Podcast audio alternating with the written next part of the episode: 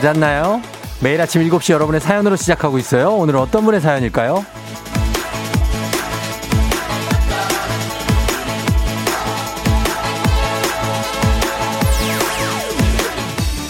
7279님, 남편 추천으로 옆 동네 라디오에서 넘어와서 듣고 있는데요.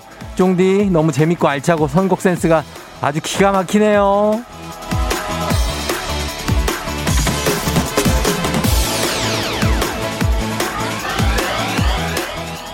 어, 저희 방송 들어보니까 괜찮죠?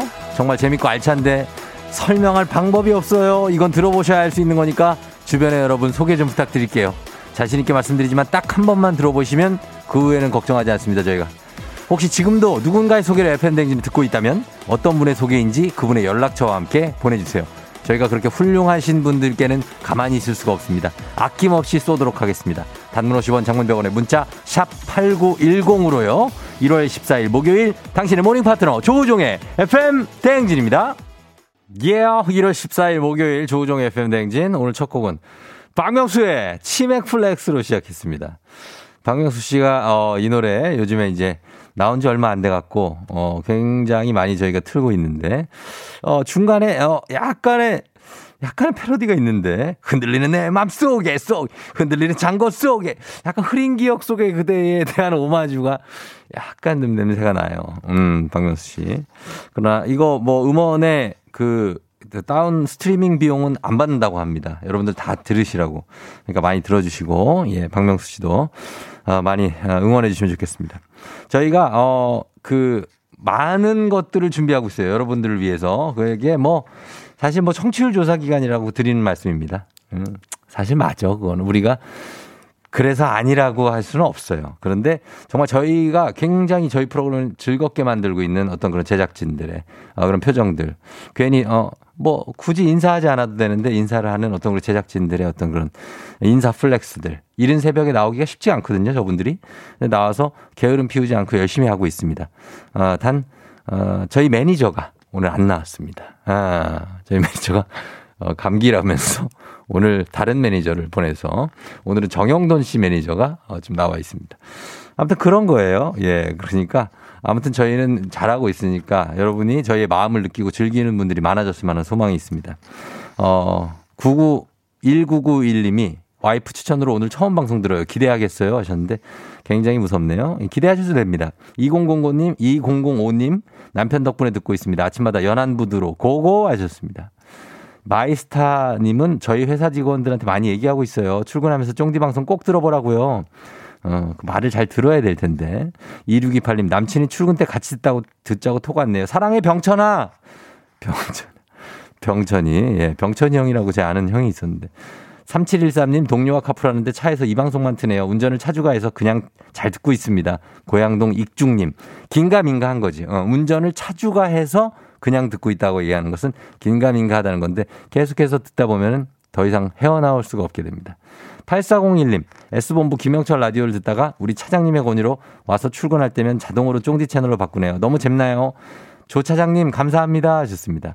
7864 조 차장님, 듣고 계시면 예, 문자 보내주십시오. 저희가 선물 이런 분들 보내야 돼요. 자, 그리고 7279님. 와, 오늘도 출석했는데 설마 제 사연이 나온 건가요? 이게 뭐선 일이고 출근 중인 남편이랑 신나서 통화했어요. 쫑디 작가님도 복 받으실 거예요. 맨날 올게요. 오늘 오프닝 출석 체크 성공입니다.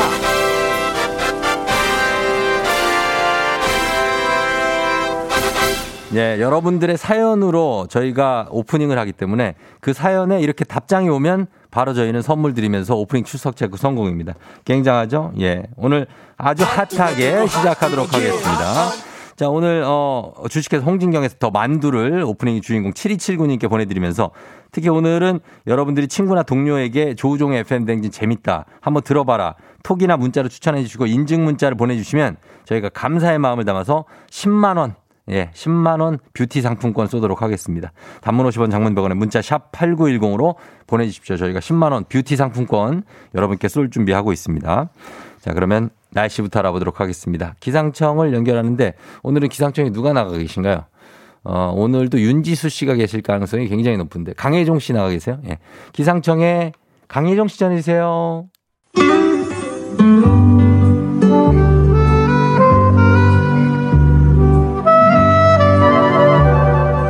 라떼를 걸고 하는 우리 라떼님들을 위한 라떼 퀴즈.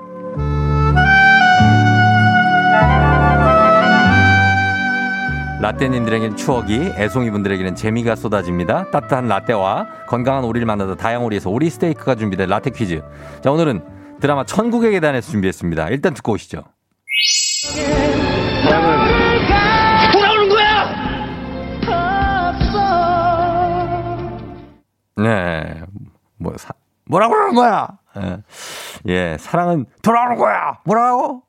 예, 권상우 최지우 주연의 천국의 계단 2003년 12월에서 2004년 2월까지 방영된 드라마인데 여기에서 이 소라게 모자를 권상우 씨가 유행을 시켰고 이 대사 명대사 사랑은 돌아오는 거야. 자, 오늘 퀴즈는 권상우 씨가 사랑은 돌아오는 거야 하면서 던진 것은 무엇일까요? 뭘 냈다 던졌는데 다시 한번 들어보세요.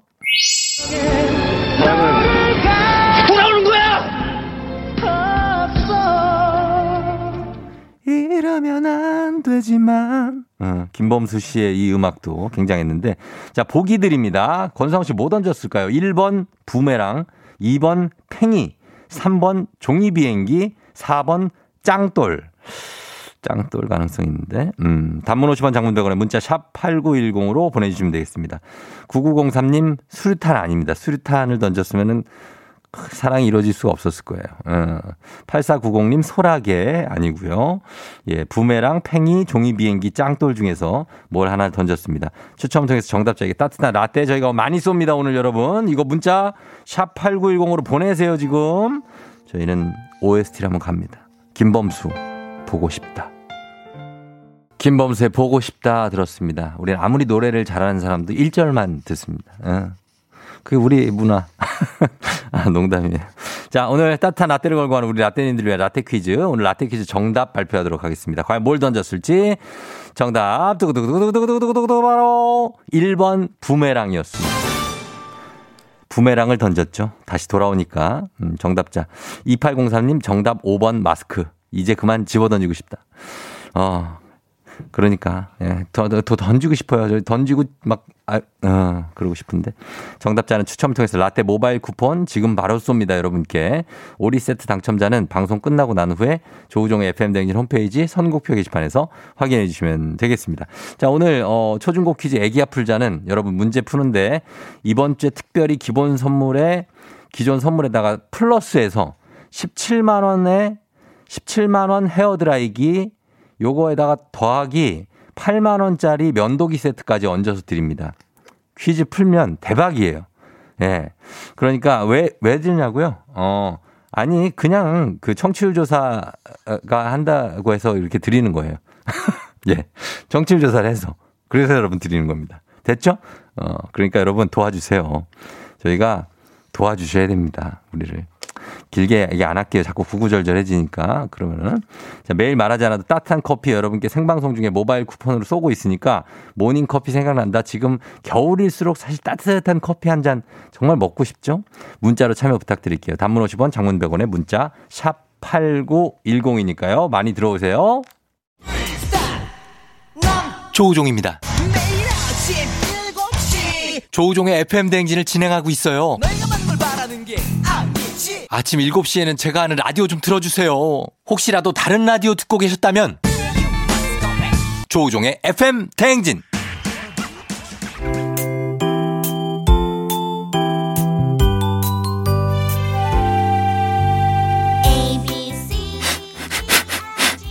코끝에서 느껴지는 English의 smell. 코로나가 끝나는 날 모두 써주리라. 앤더슨 쌤과 함께하는 코끝 영어. 써먹지도 않을 식상한 영어는 이제 그만. 오로지 실용성 그거 하나만 강조합니다. 코끝 영어 오늘의 표현 만나볼까요? 앤더슨 쌤. Good morning, everyone. 앤더슨입니다. 여행의 묘미 중 하나는 낯선 곳에서 낯선 사람들과 새로운 만남을 가질 수 있다는 점이죠. 영화 Before Sunset, Before Sunrise처럼 여행지에서 근사한 만남을 기대하며 여행을 즐기는 분들이 분명히 있을 것 같은데요. 오늘은 낯선 사람에게 어떻게 말을 걸고 낯선 사람이 다가올 때 어떻게 대응해야 하는지 알아보겠습니다. 누군가 다가와서 여기 앉아도 돼요. Can I sit here? 라고 물어보면 Yes. 라고 대답하면 간단하죠? 네, 앉으세요. 근데 문제는 그 사람이 Do you mind if I sit here? 라고 물어보면 반대로 No 라고 대답해야 앉으라는 의미가 됩니다. 왜냐면요. Do you mind?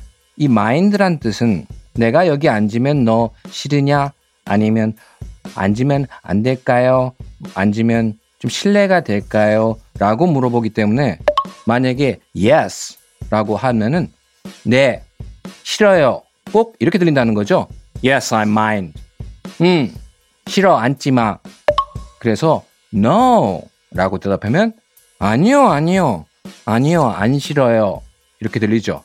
정말 그 사람이 앉기를 원하지 않으시면 단호하게 yes, I mind 라고 하시면 됩니다. 자, 그럼 실제 상황에서 표현 만나볼까요? Ready, action. Do you mind if I sit here? No, no, no. Go ahead. You can sit here. Uh, where are you from, by the way? I'm from Korea. Dang, man. You're from Korea? I love BTS. I love kimchi, man.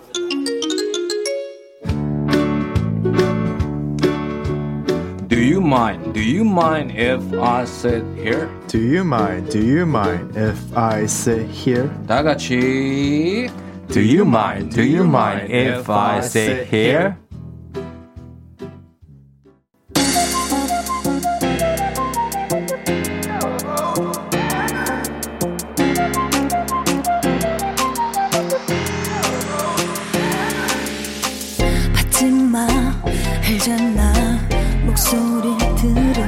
수지, yes, no, maybe. yes, no, maybe. 수지. 듣고 왔습니다. 자, 코로나가 끝나면 모두 써주리라. 앤더슨 선생님과 함께한 코끝 영어. 코로나가 끝나서 빨리 여행지에서 이 말을 좀 쓰기를 바라면서 Do you mind? Do you mind? 여기 앉아도 될까요? Do you mind if I say here? 예, 배워봤습니다. 예, 많이 쓰시면 되겠어요. 복습 원하시는 분들 매일 방송 끝나고 나서 FM댕진 공식 인스타그램, 유튜브에서 확인해 주세요. FM 대행진에서 드리는 선물입니다. 겨울이 더 즐거운 알펜시아 리조트에서 숙박권과 리프트 이용권. 프리미엄 스킨케어 바이리뮤에서 부활초 앰플. 일동 코스메틱 브랜드 퍼스트랩에서 미백 기능성 프로바이오틱 마스크팩. 행복한 간식 마술 떡볶이에서 온라인 상품권.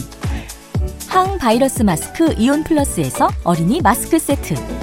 IT 기기 전문 기업 알리오 코리아에서 알리오 무선 가습기. 문서 서식 사이트 예스폼에서 문서 서식 이용권. 헤어기기 전문 브랜드 JMW에서 전문가용 헤어 드라이어. 대한민국 면도기 도르코에서 면도기 세트. 메디컬 스킨케어 브랜드 DMS에서 코르테 화장품 세트. 갈베 사이다로 속 시원하게 음료. 온 가족이 즐거운 웅진 플레이 도시에서 워터파크 and 온천 스파 이용권. 첼로 사진 예술원에서 가족 사진 촬영권. 천연 화장품 봉프레에서 모바일 상품 교환권 판촉물 전문 그룹 기프코 기프코에서 텀블러 세트. 하루 72초 투자 헤어맥스에서 탈모 치료기기. 아름다운 비주얼 아비주에서 뷰티 상품권. 지근억 순간 지근억 비피더스에서 식후 유산균. 의사가 만든 베개 시가드 닥터필로에서 3중 구조 베개. 브랜드 컨텐츠 기업 유닉스 글로벌에서 아놀드 파마 우산. 한식의 새로운 품격 사옹원에서 제품 교환권 내 몸에 맞춤 영양 마이니에서 숙취 해소용 굿모닝 구미. 자연과 과학의 만남 뷰인스에서 all-in-one facial cleanser. 당신의 일상을 새롭게 신일전자에서 간편세척 가습기. 건강한 기업 오트리푸드 빌리지에서 재미랩 젤리스틱. 향기로 전하는 마음 코코도르에서 디퓨저. 쫀득하게 씹고 풀자 박카스맛 젤리 10만 핫팩 전문 기업 TPG에서 온종일 화롯불 세트. 유기농 생리대의 기준 오드리선에서 유기농 생리대. 파워풀엑스에서 박찬호 크림과 메디핑 세트를 드립니다.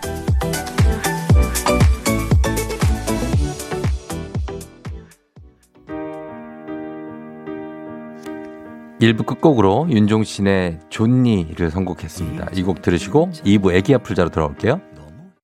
Yeah. 조종을 울려라 우리 모두 종을 울려라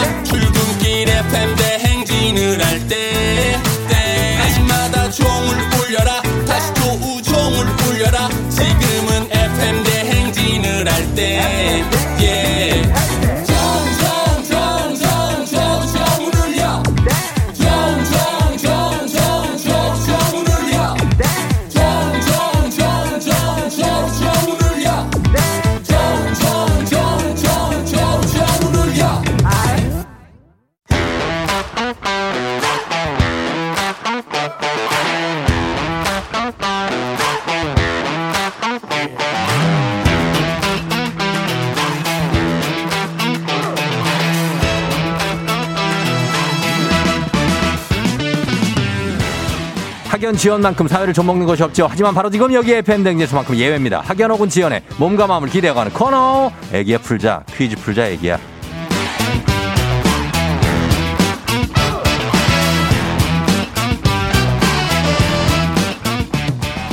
학연 지원의 숟가락 살짝 얹어보는 코너 애기 아플자 동네 퀴즈. 올해에도 정관장 화해하기 여성들에게 면역력을 선물합니다. 화해락.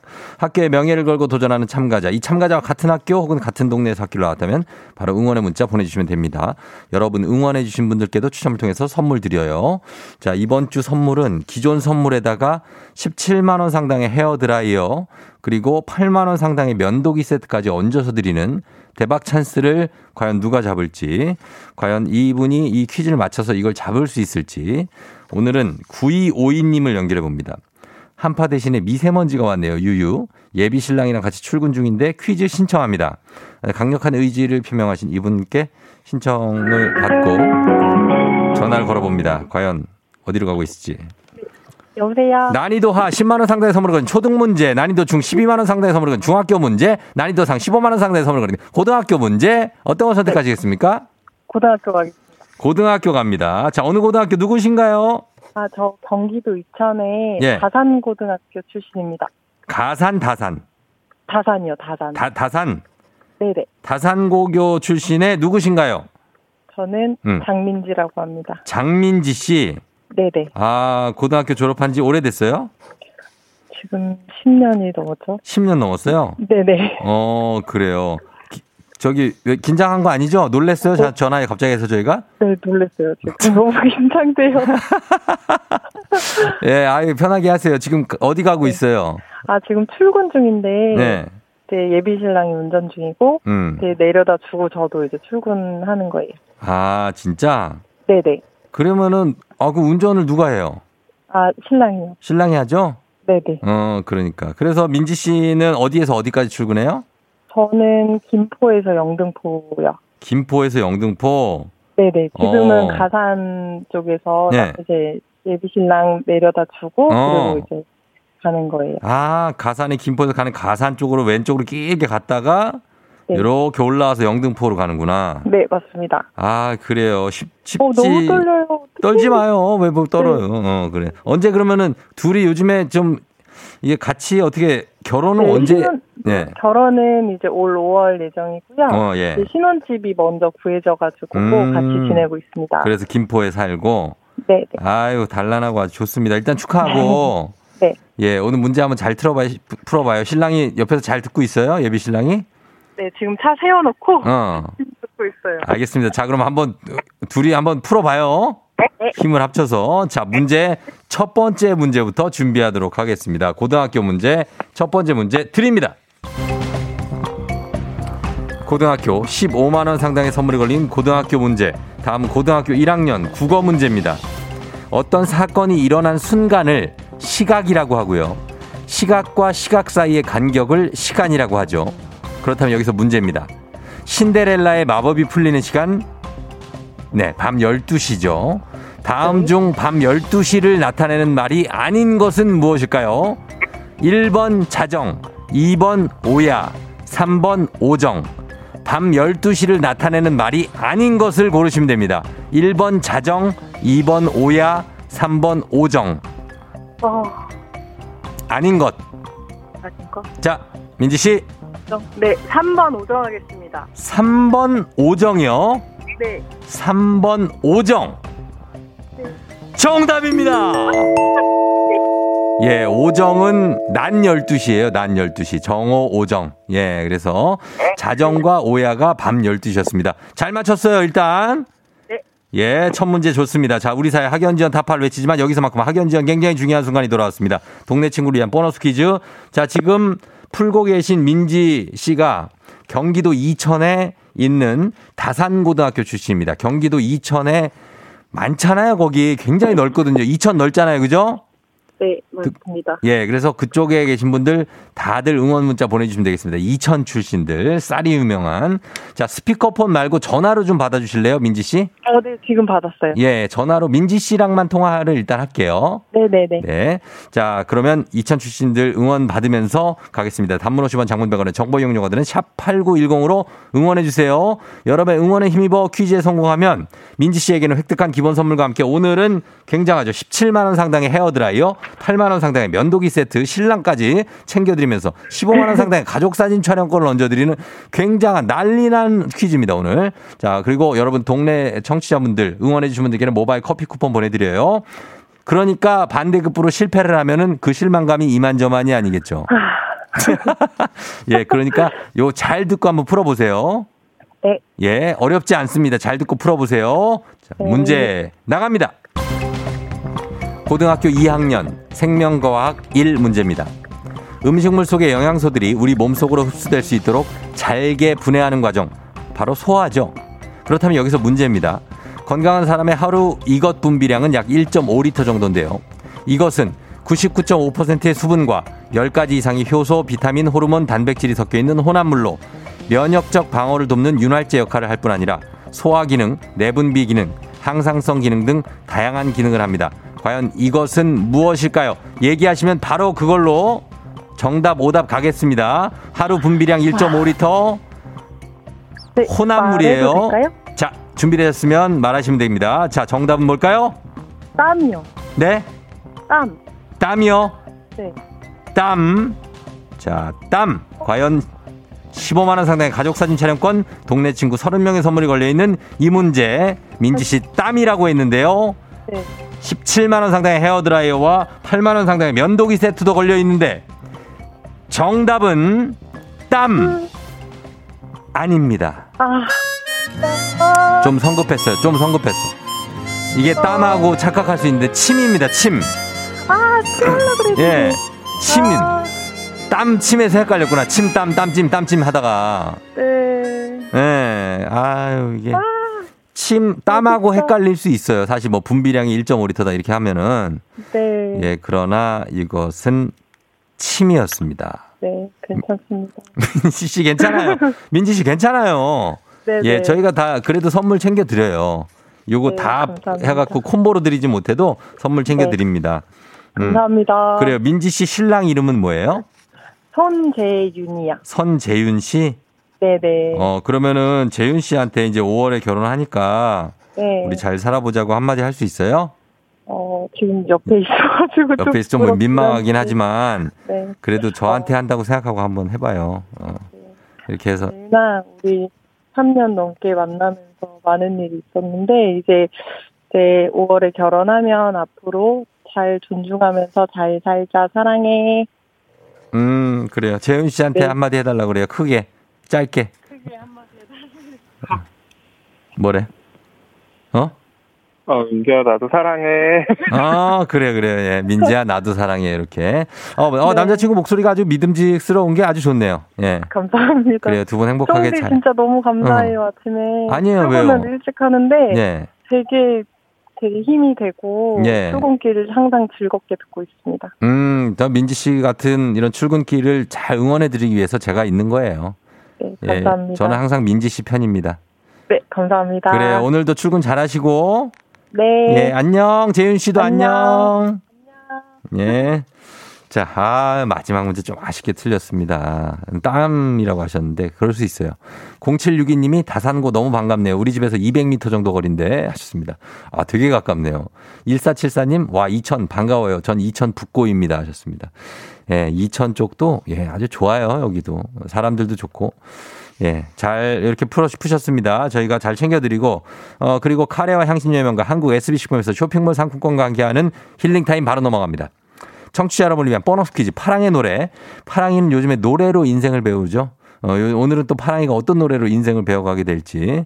어제 이제 눈을 이제 엄청 굴리고선 불러갖고 기운이 좀 없었는데 오늘은 좀 기운을 회복했는지 들어봅니다. 정답자 10분 추첨해서 쇼핑몰 상품권 이 노래의 제목을 맞춰주신 분들께 드립니다. 짧은 걸 오시면 긴 건 100원, 문자 샵 8910으로 무료인 콩으로 보내주시면 돼요. 파랑이 나와라. 누구를 위한 잊어버리는지 왜 그래? 그래서 우린 행복해졌는지 그렇지, 그렇지. 여기까지. 아, 사는 아픔의 시간들을 어떻게? 설명하면 하는지 거기서 침을 왜 삼켜, 파랑이? 야, 야, 이거 약간 저기 발라드네, 발라드. 예, 느낌있게 가네. 권지현 씨가, 아, 나 이 노래 아는데 하셨는데, 제목이 생각나야 됩니다, 제목이. 지금 일단 아는데, 이 노래. 자, 다시 한번 들어보겠습니다. 한 번 더, 컴온. 누구를 위한 잊어버리는지 그래서 우린 행복해졌는지 행복해전. 어, 사는 미안해.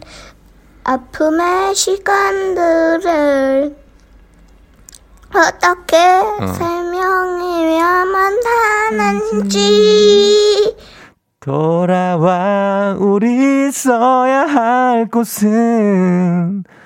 아, 이건데. 이 제목이 뭘까요, 여러분? 제목을 보내주시면 됩니다. 짧은 건 50원, 긴 건 100원에 문자 샵 8910, 콩은 무료예요. 저희가 음악 들으면서 정답 발표, 음악 듣고 와서 정답 발표하도록 하겠습니다. 오랜만에 듣네요, 또. 이범하게. 이별 아닌 이별. 이범하게 이별 아닌 이별 듣고 왔습니다. 자, 이 노래에도 힌트가 좀 숨어, 숨겨져 있는데, 자, 이 노래 제목.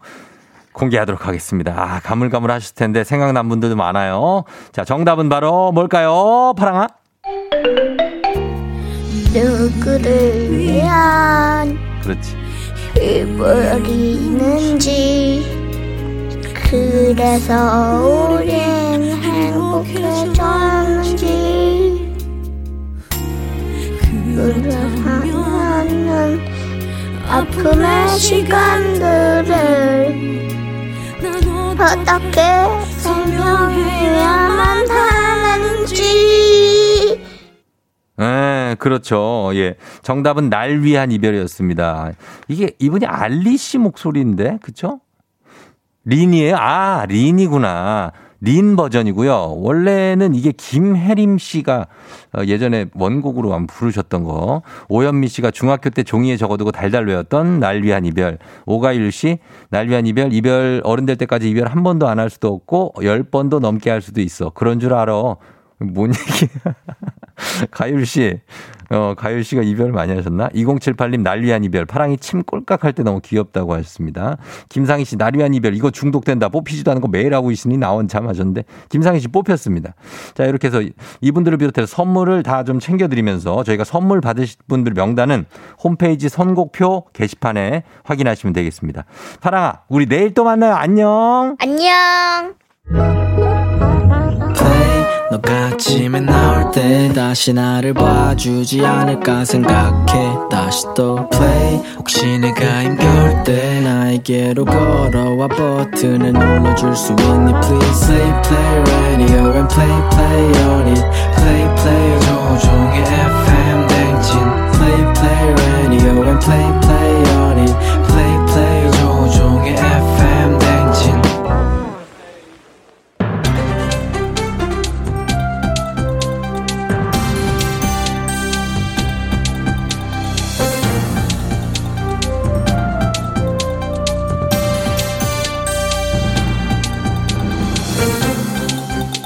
안윤상 빅마우스 저는 손석회입니다. 요즘엔 야외 주차장에 세워둔 자동차 거의 냉동고지요. 아침에 차에 타는 순간 냉동 고등어가 된 기분이지요. 야야, 너 차에 이건 뭐니? 이건 무기니? 아 나는 하얼빈 장첸이다.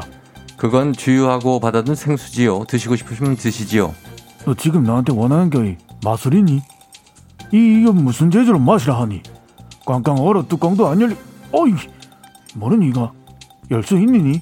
이건 생수가 아니라 망치다 야. 너 겨울철엔 차에 이런 거 보관하면 안 되는 거 모르니? 응? 저는 얼죽하지요. 얼어 죽어도 아이스. 그래서 일부러 이 탄산 캔 음료도 차에다 둔 거지요. 이야, 일단 그건 내려놓고 말아라. 어? 창밖에 쟤들은 또 왜 저렇게 무섭게 손짓하고 난리니? 이 탄산 캔 음료를 마시겠다고 지금 던져달라고 난린 거지요. 뭐 그래서 던질 거니? 응? 너 그거 던지면 어떻게 되는지 모르니? 탄산캔 음료 얼면 이산화탄소가 팽창해서 폭발 위험이 있다 하지 않니? 뭐 쟤들은 지금 그걸 모르고 저러는 거이니? 응? 그렇습니다. 저는 몰랐지만은 쟤들은 그걸 알고도 아마 저럴 애들입니다. 먹겠다는 의지가 아주 강한 아이들이라 방법이 없지요.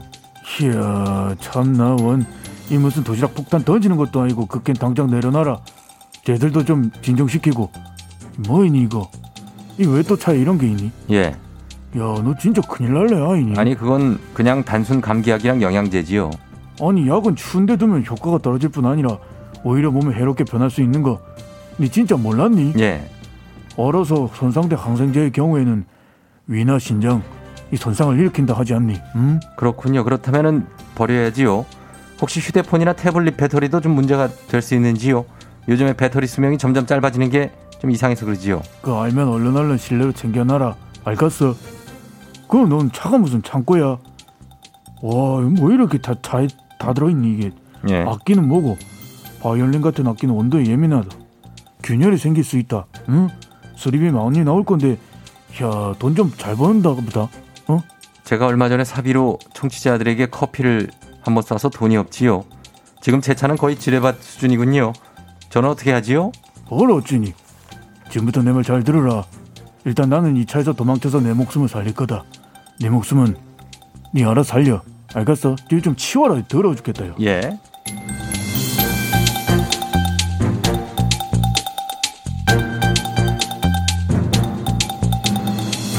다음 소식입니다. 코로나19로 인해서 학습 격차에 대해서 걱정들이 많으시지요. 학습 격차를 줄이기 위해서 이번 겨울 방학이 아주 중요하지요. 안녕하십니까. 예, 봉의 페르소나 송강호입니다. 아유, 반갑습니다. 어, 방학은 아이들이 뛰어놀아야지 공부를 한다. 뭐, 가만 있어봐. 이거 좀 아니지 않아? 어? 꼭 나만 그래 생각하나? 에? 일단은 아이들이 뛰어놀 수가 없지요. 집 밖에 출입이 쉽지 않은 상황이니까 이럴 때 부진했던 학습을 채우자는 거지요. 아니, 그러니까 말이야. 그 부진을 채우기 위해 학원 가는 거. 그게 지금 쉽지 않지 않나? 이 말이야, 내 말은. 에? 학원의 도움이 어, 물론 필요하지요. 하지만 그것보다 먼저 되어야 하는 것이 있지요. 그게 뭔데? 자기 주도 학습입니다. 일단 자기주도 학습을 위해서는 세 가지만 지키면 된다지요. 세, 세, 세 가지? 뭐야, 그게? 첫째, 아침에는 규칙적인 시각에 일어나기. 으흐, 뭐, 그건 무척 쉽습니다. 에? FM 대행진을 알람으로 해두면 되는 거 아니야? 그렇지요. 어, 아주 훌륭한 생각이지요. 둘째, 문제집만 풀 게 아니라 배운 내용은 꼭 노트에 정리하기.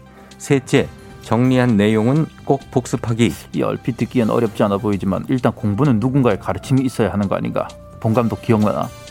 그 1980년대 인기 드라마 호랑이 선생님 그걸 다시 영화로 해보는 거야. 아이들에게 참교육도 알려주고 괜찮겠지? 에? 그 얼른 호랑이 선생님부터 섭외를 해야 되는 것 같은데? 예, 이 시대의 진정한 호랑이 선생님은 이선희 선생님이지요. 아이들은 물론 맘들까지 사로잡은 인기 호랑이 선생님. 저희가 먼저 섭외를 성공했지요. 다음 주 목요일 21일에 FM 댕진 출연 확정이지요. 예. 짧게 해주시고요. 예, 예, 예. 많은 어린이와 부모님이 청취할 수 있도록 마음 카페나 SNS 홍보를 저희가 부탁을 절실하게 하지요. 홍보 인증 선물도 팡팡 쏠 예정입니다. 이야, 넌 계획이 다 있구나. 어? 아주 대작이 될 것 같은 계획. 그럼 우리가 이번에 홍보를 한번 맡아볼게. 본 감독은 어떻게 생각합니까? 에?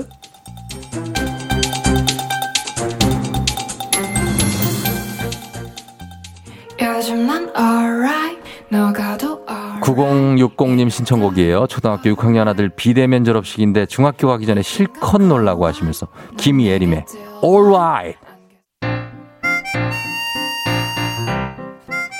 긱스의 어때 띄워드리면서 예 저희는 갑니다. 호랑이 쌤은 21일 목요일에 출연을 하실 예정이에요. 저는 잠시 후 8시에 다시 돌아올게요. You're rocking with the DJ. DJ 조종의. 어머나 벌써 8시 어쩌지 벌써 8시네. 회사 가기 싫은걸. 알고 있어 getting feeling. 어쩌지 벌써 8시 승객 여러분의 팬댕진 기장 조우종입니다. 안전에 완전을 더하다 티웨이 항공과 함께하는 벌써 8시오. 오늘 하와이의 마우이 섬으로 떠납니다. 오늘도 기내식을 대신해서 4만원 상당의 배음료를 준비했습니다. 꼭 이름과 연락처와 함께 지금 목요일 아침 상황 기장에게 바로바로바로바로바로 알려주시기 바랍니다. 단문 50원 장문병원의 정보 이용료가들은 문자 샵 8910으로 콩은 무료입니다. 그럼 비행기 이륙합니다. Let's get! 아, 예. 글쎄요, 기운찬 씨, 오늘까지 대출 받아야 하는데 돈 빌리기가 쉽지가 않아요, 유유. 아, 연체는 안 되는데요. 빙고! 선영스, 너무 졸려서 카- 자판기에 커피를 누른다는 개그만 코코를 눌렀어요. 뜨악! 힘내세요. 바꿔 한번 갈게요. 바꿔. 아, 바꿔. 바꿔. 아, 예, 아, 박윤영 씨. 제 생일이라고 대학생 딸이 미역국 끓여놓고 선물 두고 알바를 갔어요. 완전 감동이에요. 6602님, 오늘 중학교 올라가는 아들 교복 맞추러 가는 날이에요. 왜 제가 다 설레는 걸까요? 다 컸구나. 아, 예. 샤바라 빠바바. 다 같이 빠빠빠. 빠바바바바. 컴온. 2702님, 저는 계단 운동 중입니다. 매일매일 계단 타기 하면서 잘 듣고 있어요. 좋습니다. 3581님, 재택근무 엄마 잔소리에 오늘 회사 출근. 오늘 회사 출근 너무 좋아요. 빠바바바. 김문혜 씨, 8시. 밥밥밥밥밥밥. 아니, 클론까지 밥 타령을 하라고 하셨습니다. 예, 예, 예. Come on. One two one two 갑니다. 아, 예. 돌려라 한번 갈게요. One, two, three, four. Come on. 돌려. 이일리오님, 여기는 국밥집. 고기 다듬는데 칼도 춤을 춥니다. 아, 신나요. 0729님, 차창문 살짝 열었는데 옆 차창문 틈으로 꿍따리 샤바라가 나오네요. 신기해요. 이것이 FM대행진의 힘입니다, 여러분. 여러분의 힘이에요.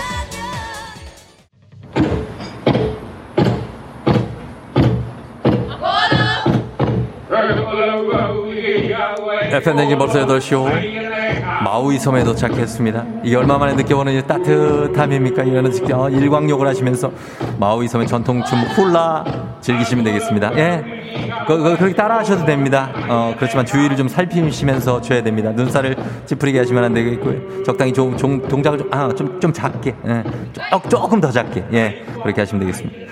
코로나 시대 여행을 떠나지 못하는 우리 청취자들을 위한 여행지 ASMR. 내일도 원하는 곳으로 안전하게 모시도록 하겠습니다. 선, 선크림 거기 너무 많이 발랐다. 어, 떡 졌어. 예. 감사합니다. Thank you very 감사합니다. 예, 날씨 알아보겠습니다. 기상청 연결합니다. 기상청에 강혜종 씨 전해주세요. 조종의 FM 대행진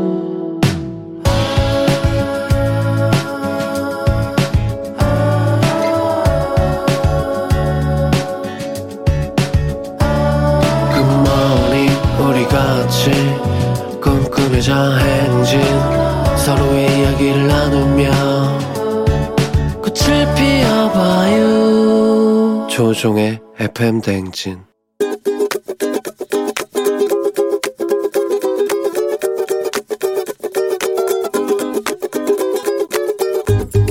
잔소리를 한다고 하면 제 와이프한테 일단 와이프가 중국 사람이라서 그 문화 차이 때문에 부딪히는 경우가 많아서 그 중국의 가사 분담은 한 90%는 남자가 당연히 가사 일을 해야 되는 거고 직장을 다녀와서도. 직장 다녀오면서 이제 장을 봐와서 밥을 해주고 아침밥도 차려주고 청소도 하고 이제 그런 거에 대해서 너무 당연시 생각한다는 게. 그래서 와이프한테 저도 한마디 하고 싶은데 리나야, 내가 가사 분담에 대해서는 너도 한국의 문화를 조금 받아들여주고 어느 정도 맞춰서 같이 분담을 해줬으면 좋겠어. 뭐 네가 되게 검소한 편이고 생활력도 강하고 돈을 함부로 쓰는 그런 사람도 아닌데 내가 지금 하는 가사 일에 대해서 네가 한 20% 정도만 아니면 어, 많이는 안 바랄 테니까 빨래 정도만 해줬으면 좋겠어. 우리 지금 뭐 코로나 때문에 떨어져 있는 지가 좀 됐는데 빨리 보고 싶다. 뭐 지금은 중국에 있지만 한국으로 들어오면은 내가 맛있는 거 많이 해줄게. 사랑해. 이적의 빨래 듣고 왔습니다. 정말 애간장을 녹이네요. 오늘 우연구님께서 중국인 아내, 중국인 아내 미나 씨에게 문화 차이에서 오는 가사 분담을 좀 이해하고 빨래 정도는 어, 좀 해줬으면 좋겠다는 부탁의 잔소리 전해주셨습니다. 예, 중국은 이제 남자들이 가사 일을 많이 하죠. 예, 그래서 이런 일이 좀 생기네. 예, 박성진 씨가 서로 서로 균형을 맞추면서 분담을 해야죠. 행복하시길 하셨고 김하선 씨 함께 해야죠. 도와주는 게 아니라 함께 하는 겁니다 하셨고 이은영 씨는 내 남편은 한국 사람인데 중국어 전공을 해서 그런가 가사 분담에서 중국인 마인드가 있었네요. 오늘 궁디팡팡 해줘야 되겠네요 하셨습니다. 예, 가사 분담 그쵸. 어, 좀 나눠서 같이 해야죠. 예, 그런 게 중요합니다만 현구님은 자기 혼자 너무 많이 하나 봐요.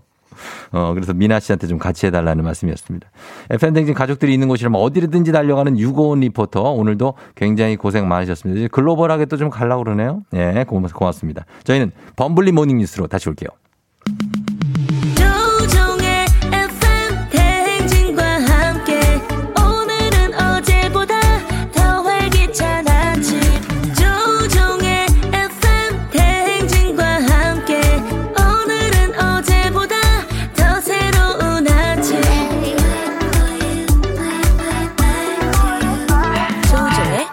FM 대행진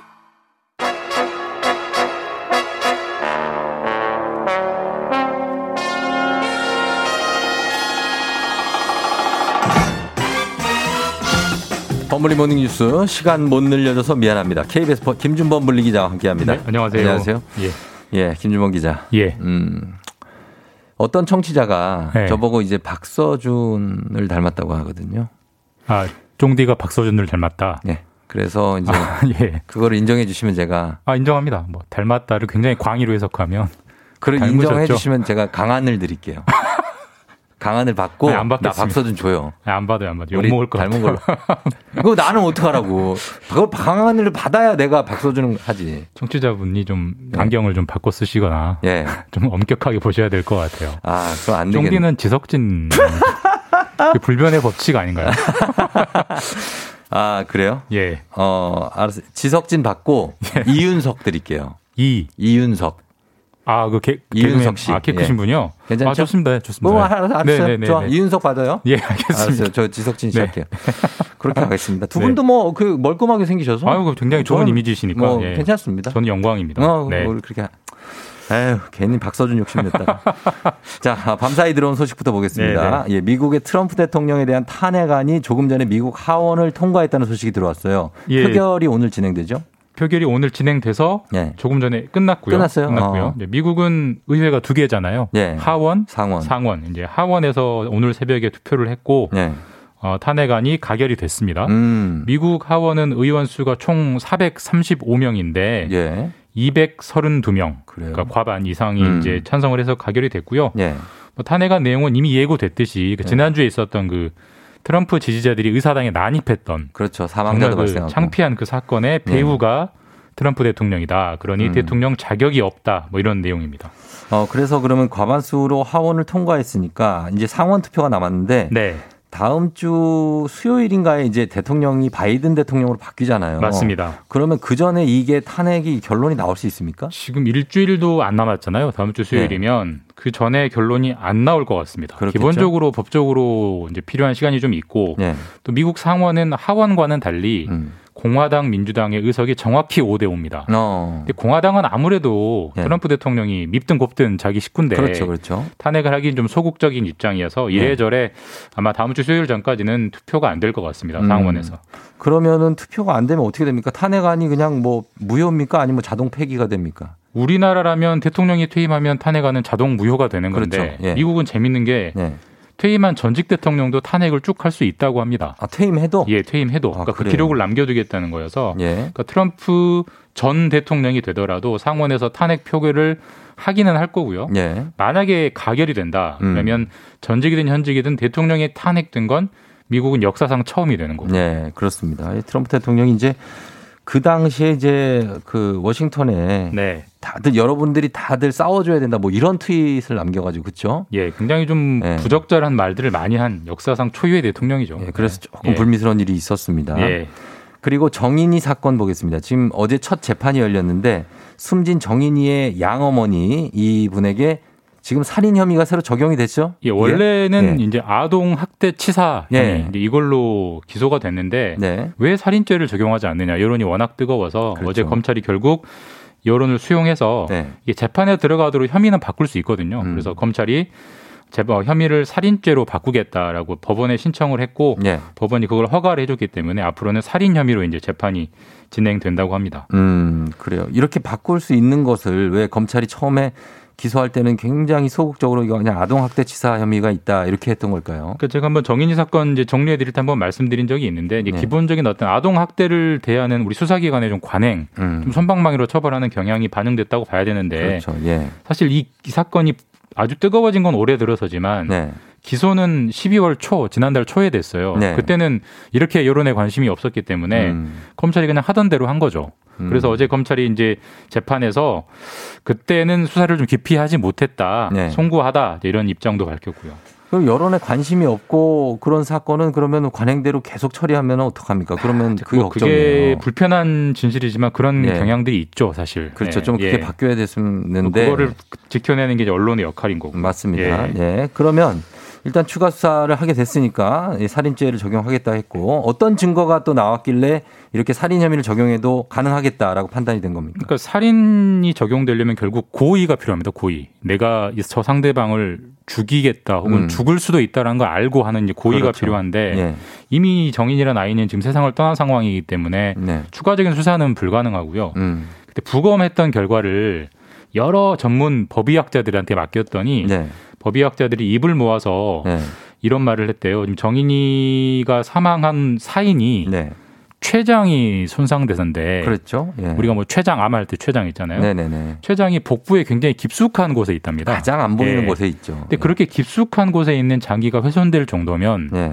얼마나 세게 얼마나 반복적으로 때렸다는 거냐. 그래, 이거는 그러게요. 실수로 한두 번 할 수 해서 될- 될 일이 아니다. 결국 고의로 했다는 거다. 이게 네. 가장 유력한 증거로 채택됐다고 하고요. 이게 네. 이제 인정되면 살인죄가 유죄가 되는 거고 네. 재판부가 인정하지 않으면 살인죄는 무죄가 나올 텐데 음. 재판을 봐야죠. 그냥 재판을 봐야 되겠습니다만 아, 이렇게 보이고요. 그리고 정인이 사건으로 지금 아동 학대가 지금 이제 이슈가 되면서 예. 여기서 아동 학대가 만약에 의심이 된다 하면 예. 일단 부모하고 아동을 분리하는 것이 중요하다는 인식은 우리가 가졌는데 맞습니다. 정작 지금 이게 인프라 준비가 잘 안 돼 있다고요? 그러니까 이런 걸 보면 우리가 그동안 아동 학대 사건에 얼마나 무심했는지 예, 사실 예. 뭐 검찰만 욕할 게 아닌 것 같고요. 전 사회적으로 똑같은 것 같은데 네. 그러니까 분리를 하는 게 중요합니다. 그래야 뭐 추가적으로 그런 일이 없으니까. 그렇죠. 근데 아동을 분리를 하면 그 아동을 어디론가 보내야 되잖아요.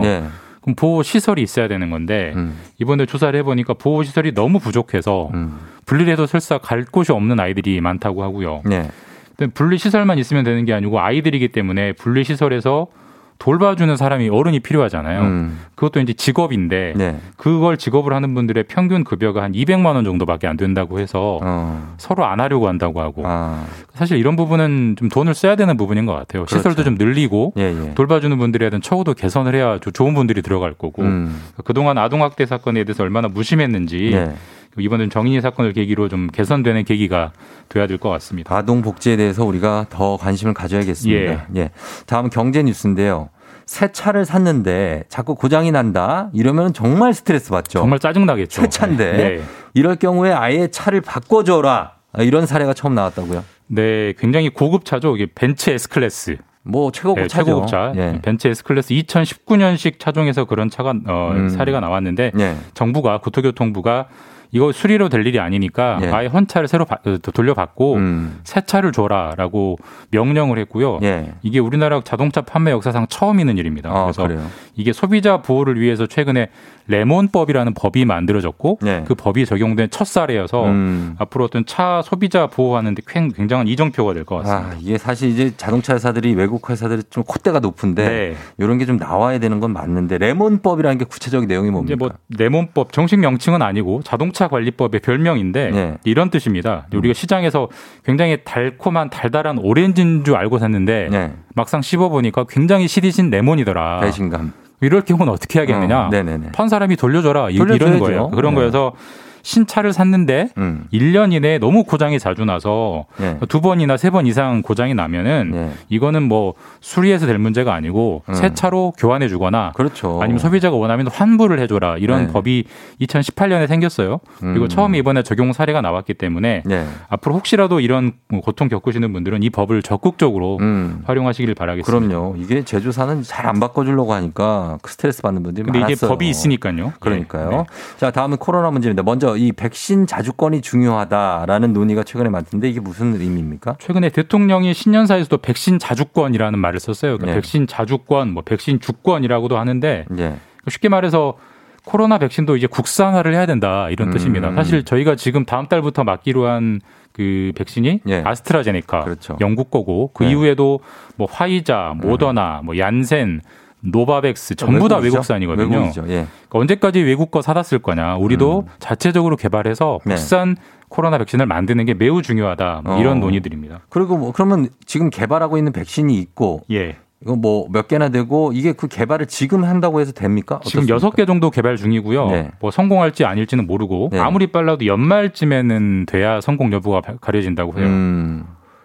그러면 어떻게 하면 연말에 그 성공한다고 해도 예. 그 전에 백신 접종이 다 끝날 수도 있잖아요. 사실 지금 계획대로면 10월이면 다 끝나기 때문에 네. 사실 지금 개발하는 게 무슨 의미냐 이런 어, 이제 반론이 있을. 수가 있는데 네네.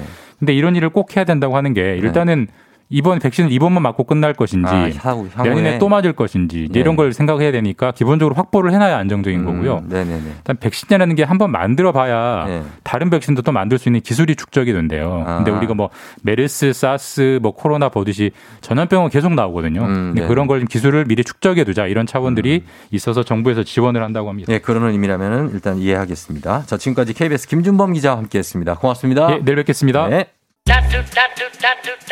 FM 대행진 함께하고 있습니다. 여러분 잘 듣고 있죠? 저희 4부에는 이용환 작가가 지은 사라져가는 풍경들이란 정말 흥미로운 책이 준비가 되어 있습니다. 박태근 팀장과 함께 북스타그램으로 여러분 저는 다시 돌아올게요. 잠깐만 기다려 주세요.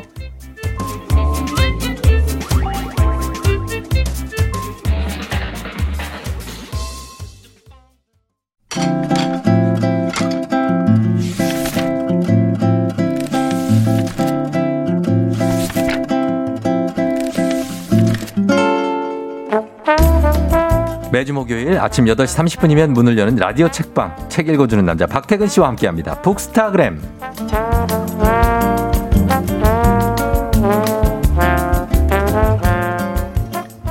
장르 불문 읽고 싶은 책만 쏙쏙 골라오는 박태근 팀장님 어서 오세요. 네, 안녕하세요. 반갑습니다. 잘 지내시죠? 네. 뭐야? 박 팀장님, 예, 반갑습니다. 얼굴 뵙기 정말 힘들대요. 김아니 씨가. 뭐 왜 힘들지? 목요일이면 볼 수 있는데, 그죠? 어, 그러게요. 뭐 예. 목요일 아닌 날도 뭐 여기저기 검색해 보시면 음. 뭐 사진 몇 개쯤은 걸릴 겁니다. 어, 박 팀장이 마스크 벗은 얼굴을 보고 싶어서 그런 걸 수도 있겠다. 그죠? 어. 빨리 그런 날이 왔으면 좋겠네요. 그럼요. 예, 빨리 왔으면 좋겠고. 자, 오늘도 박태근 팀장이 가져오신 책 선물이 준비가 돼 있습니다. 오늘 소개하는 책에 대한 의견이나 사연 보내주시면 다섯 분 추첨해서 오늘의 책 보내드릴게요. 문자 샵 8910, 짧은 건 50원, 긴 건 100원, 콩은 무료입니다. 자, 오늘은 어, 아련한 기억들이 하나 둘 떠오르는 그런 책이에요. 이용한 작가의 에세이인데 사라져가는 풍경들입니다. 네. 그 이용환 작가가 최근에는 고양이 작가로 불려요. 네. 음. 이분이 쓴 책 제목들이 굉장히 재밌는데 네. 인간은 바쁘니까 고양이가 알아서 할게. 어. 또 어쩌지 고양이라서 할 일이 너무 많은데 이런 책들 써 오셨거든요. 음. 예, 예, 고양이 작가. 근데 이분이 그 전에는 한 10여 년 넘게 굉장히 무- 오래. 문화 기행을 많이 네. 하셨어요. 네네. 그때 냈던 책들이 뭐 옛집 기행이라든지 음, 사라져가는 오지 마을을 찾아서 이런 음. 책들이었는데 네. 이번 책은 그간 본인이 다녀왔던 또 기록해 뒀던 음. 이런 이야기들 중에 어, 핵심이 되는 것들을 모아서 다시 한번 정리한 책인 것 같아요. 음. 예, 예. 어, 제목은 사라져가는 풍경들이고요. 어, 지금은 시골에 가서도 어, 많이 없어요. 찾아보기가 쉽지 않은 그런. 뭐 집, 도구, 뭐 사람들의 살아가는 문화 음. 이런 것들을 사진과 함께 담아내는데 이게 또 겨울에 읽어서 그런지 왠지 그 군불 뗄 때 나는 냄새랑 네. 어. 온기 있잖아요. 네. 그런 게 좀 느껴지더라고요. 맞아요. 여기에 이제 사진이 다 들어가 있어서 굉장히 그- 있는 그대로 느낄 수가 있고 정말 지금 생각하면 이 정도면은 완전 시골이에요. 그죠?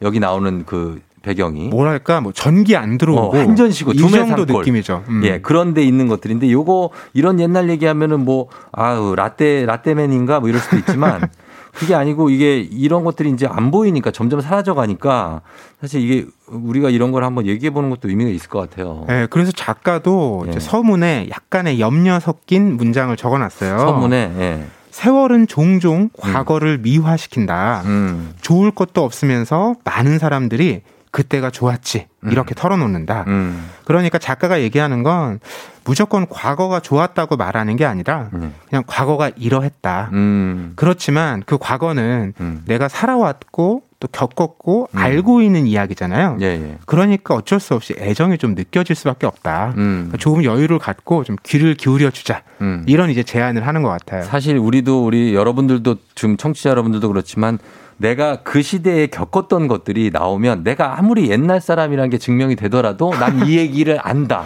맞아요. 어, 하고 싶다 해서 하게 되거든요. 근데 왜냐하면 내가 겪은 사실이니까. 너무 반갑잖아요. 반갑죠. 엄청 반갑죠. 그래서 그런 일, 이 풍경들이 많이 들어있고 이게 사라져가는 거를 막을 수는 없지만 사라져서는 안 된다고 말하는 것조차도 부질없다라고 작가가 얘기를 하는데 어, 이렇게나마 기록을 해놓는 분들이 있기 때문에 우리가 오랜만에 기억 하나 떠올리는 것도 굉장한 어떤 소득이에요. 음, 그리고 읽다 보면 네.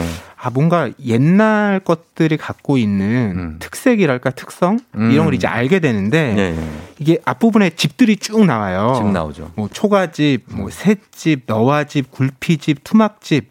근데 이게 네. 우리는 안 쓰는 말이 어려워 보이지만 다 그냥 재료 이름인 거거든요. 음. 그렇죠. 그러니까 이게 뭔지만 알면 그 집이 무얼로 만들어졌고 음. 또 주로 그 재료가 나는 곳에 지었기 때문에 네. 그 지역이 어딘지도 때로는 알 수가 있는 거예요. 아. 뭐 예를 들면 너와 집이라는 건 너와 집은 진짜 지금 저도 얘기하려고 그랬는데 어, 예. 너무 멋있게 생겼어요. 그쵸 그 너와가 나무 조각이잖아요. 아, 이게 멋있어요. 근데 그게 기계로 잘라낸 게 아니라 네. 도끼로 조각조각 낸 거라서 아. 나무 결이 살아 있는 거예요. 결이 멋있어, 결이. 그걸 쭉 이제 얽히설키 얹어가지고 지붕을 만들면 네. 빗물 같은 게 올 때 그 길을 따라서 줄줄줄줄줄 해서 밑으로 어. 떨어지는 거죠. 아, 예, 예, 예. 그리고 평- 뭐 평창이에요, 평창. 맞아요. 강원도에 강원도 많죠. 평창. 나무가 거기 많이 있으니까. 예, 예, 예. 그리고 굴피집도 음. 굴피를 우리가 몰라서 그렇지. 굴피가 이게, 뭐예요? 이게 참나무 껍질이에요. 음. 그러니까 뭐 초가집은 지프로 짓잖아요. 그렇죠. 그다음에 셋집은 억새로 짓고 어. 이 굴피집은 참나무 껍질로 짓는 건데 이것도 멋있어요. 이렇게 그 말만 알면 네. 집의 모양을 바로 우린 떠올릴 수가 있는 거예요. 그렇죠. 근데 지금은 그렇지 않잖아요. 아파트 산다고 할 때 지금은 뭐라고 콘크리트 집 어, 그러니까 그 재료랑 아무 상관없이 그냥 부르잖아요. 아파트 이러죠. 이런 게 좀 재미나더라고요. 어, 맞아. 예전에 기와집, 뭐 이렇게 하면 기와로 지은 거, 벽돌집 하면 벽돌, 이런 게 있었는데, 아, 그래서 이게 사실 한번 우리가 사, 지으면 이게 계속 그 변화를 줘야 되잖아요. 너와 음. 집도 위에가 무너지면 또 해줘야 되고. 맞아요, 맞아요. 예, 마찬가지인데 아파트도 물론 우리 아파트 가끔 이거 도색은 하지 않아요? 도색과 보수를 종종 하죠. 그래가지고 약간 조금 새 아파트처럼 어? 이렇게 하잖아요. 근데 이분들은 진짜 끊임없이 집을 보수하고 개보수를 해야 되는 거예요. 맞아요. 이게 옛집이 네. 뭐 좋다고 얘기하는 게 아니에요. 당연히 생활이 불편하고 어려운 게 있죠. 그렇죠.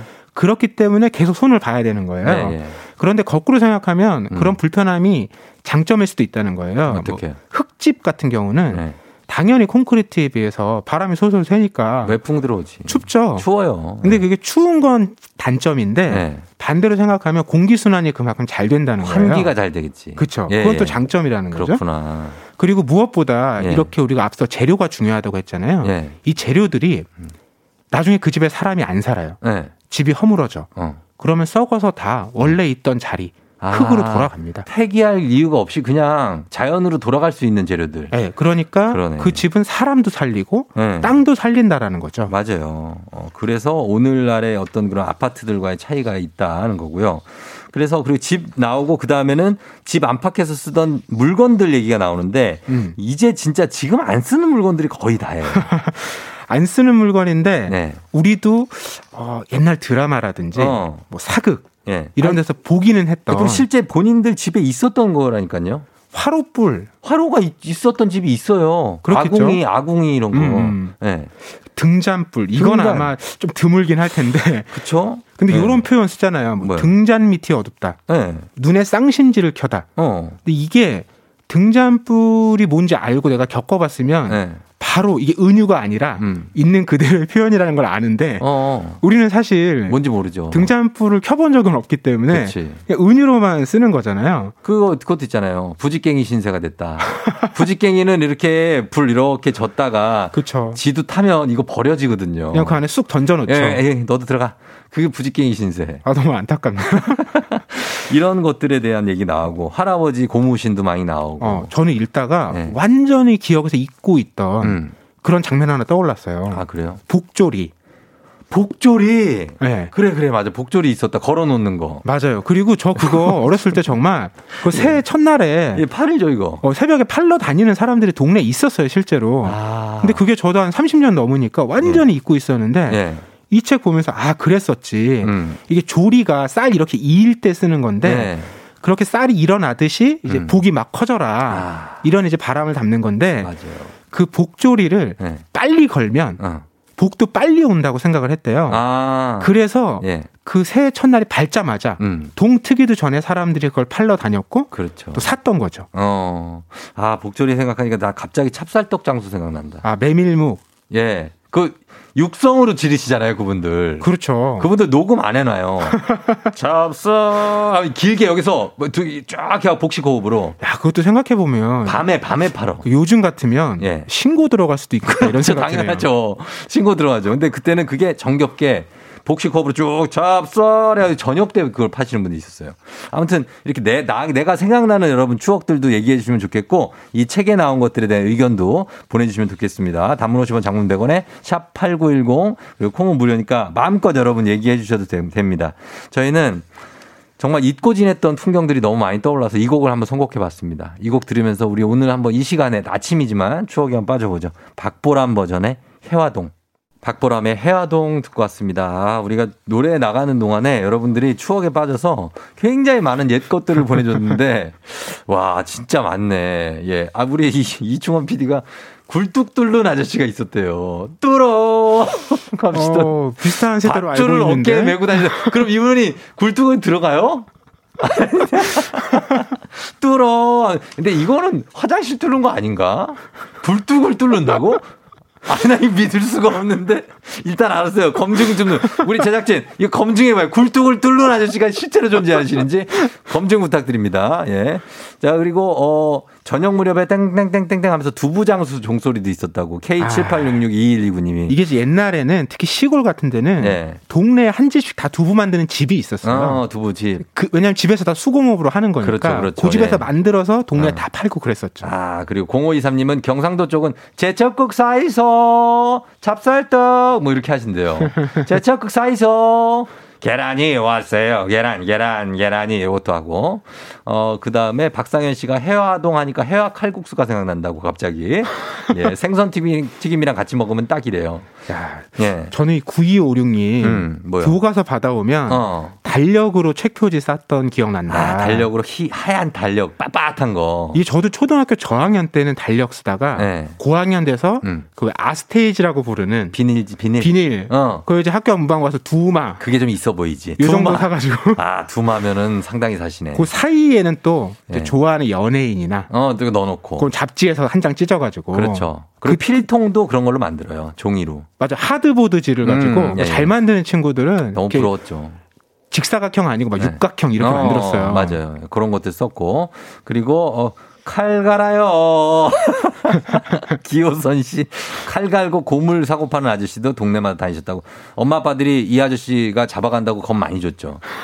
어, 너! 말 안 들으면 아저씨 잡아가? 야 무서웠겠네요. 예, 그리고 박지혜 씨가 쫑디 팀장님 말 태워주는 아저씨 기억나시나요? 참 행복했다. 말을 태워줘요? 말 실제 말 살아있는 말이요? 한국인가요? 장난감 말이겠지? 회전 목마 같은 거. 아 장난감 말은 그 기억나십니까? 뭐요? 장난감 말이나 개구리 같은 거 앞에 있고 예. 뒤에서 공기 탁탁 넣어주면 아 그거 가는 거? 앞으로 뛰어나가는 아, 그거 너무 재밌죠 그거. 너무 재밌지. 아, 예. 끝이 없네. 끝이 없어요. 이거 너무 끝이 없어가지고 일단 굴뚝 들어주신 분들 있는지 그 검증 좀 부탁드립니다. 굴뚝. 어? 정말 굴뚝 들어가던 아저씨가 있었다는데요. 오. 굴뚝에 들어가는지는 모르겠는데 K79401413님 이재구 씨 이용선 씨가 기구를 넣어서 하는 거래요. 어, 철사 같은 걸로 뚫어준대.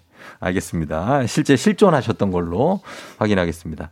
자, 이러면서 우리가 이용한 작가의 에세이 사라져가는 풍경들 오늘 책 보고 있는데 이런 풍경 속에서 발견할 수 있는 어떤 공통점들도 있을 것 같아요. 야, 제가 정말 읽다가 예. 아참 옛날 사람들은 이래서 이랬겠구나라고 싶었던 장면들이 많아요. 뭐예요? 뭐냐면 음.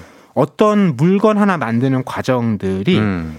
하나하나 예. 다 과정마다 이름이 있어요. 어. 뭐 예를 들면 한지를 만들 때도 네. 그 대표적인 게 닭종이잖아요. 음.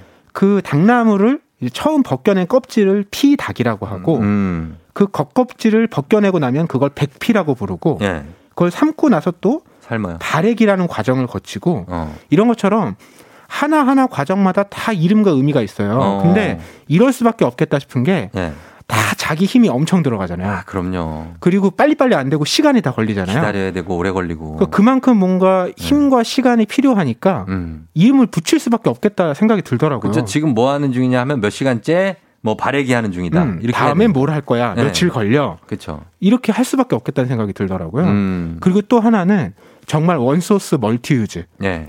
특히 집이 그런데 음. 아까 초가집, 지붕 얘기했잖아요. 예. 근데 집신도 만들죠. 어. 그다음에 그걸로 새끼를 꽈가지고 뭐 네. 온갖 데 다 쓰잖아요. 그렇죠. 그게 뭐 필요한 물건을 묶을 때도 쓰지만 그, 그 위에다 음식을 올려놓기도 해요 가끔씩. 어, 맞아요. 깨끗하게 해가지고. 그리고 장독 같은데 예, 덮어놓고. 그 나쁜 거 들어오지 말라고 장독 둘레를 이렇게 치기도 어, 하고 그렇죠. 또 아이가 태어나면 금줄을 금줄을 걸기도 하고 두르고. 이거 정말 재료가 귀하다 보니까 음.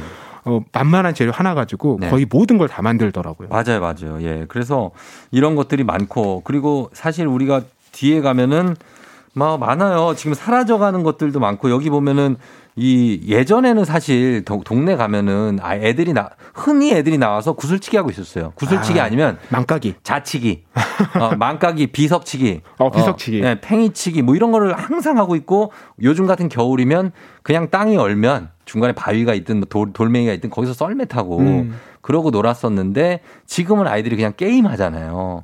이게 우리 같은 입장에서는 좀 아쉽고 음. 예, 아이들이 막 뛰어노는 광경이 없으니까 좀 아쉬운데 뒤에 부분에 보면 사라져가는 얘기가 많이 나오죠. 그렇죠. 네.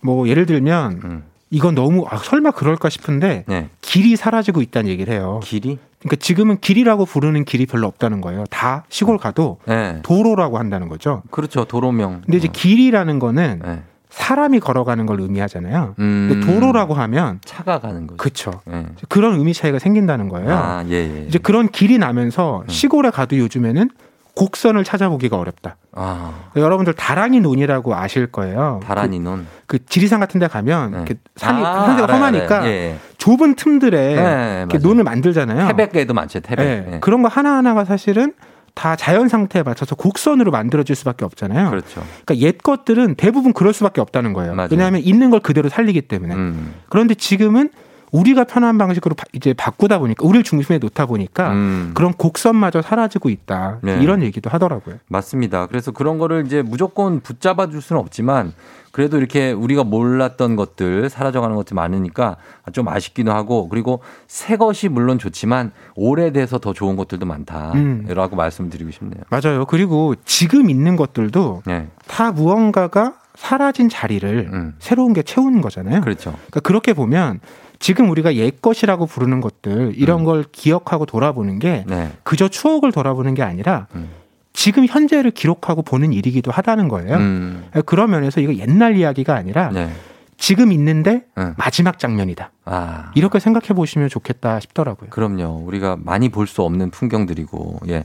자, 그래서 우리 전찬수 씨가 리뷰 보내주시는데, 전 날씨가 추워지면 옛 추억이 더 떠올라서 이 책이 더더욱 반가워요. 특히 최근에 눈이 내려서 그런지 스키 썰매와 빙판 썰매 타기 부분을 특히 재밌게 읽었네요. 저랑 똑같네.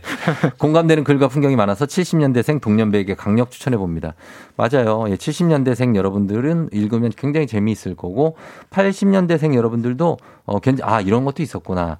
아니면 기억나는 부분도 있고, 네. 그러실 겁니다. 그리고 뭐 이런 책은 네. 혼자 읽지 말고 음. 부모님, 네. 또 자녀분 같이 읽으면 이런 게 있었어. 막 맞아요. 뭐 훨씬 아빠요. 재밌는 얘기들이 생겨날 수 있죠. 맞습니다. 예. 자, 오늘은 옛 풍경 그리고 정치를 만나게 해주는 책 사라져가는 풍경들로 얘기 나눠봤고요. 저희가 선물 드릴 당첨자 명단 FM 댕진 홈페이지 선곡표 게시판에 올려놓을게요.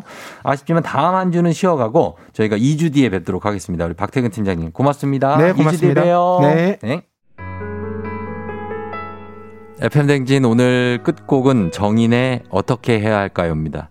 이 곡 전해드리면서 종디는 이만 물러가요. 여러분 오늘도 골든벨 울리는 하루 되시길 바랄게요.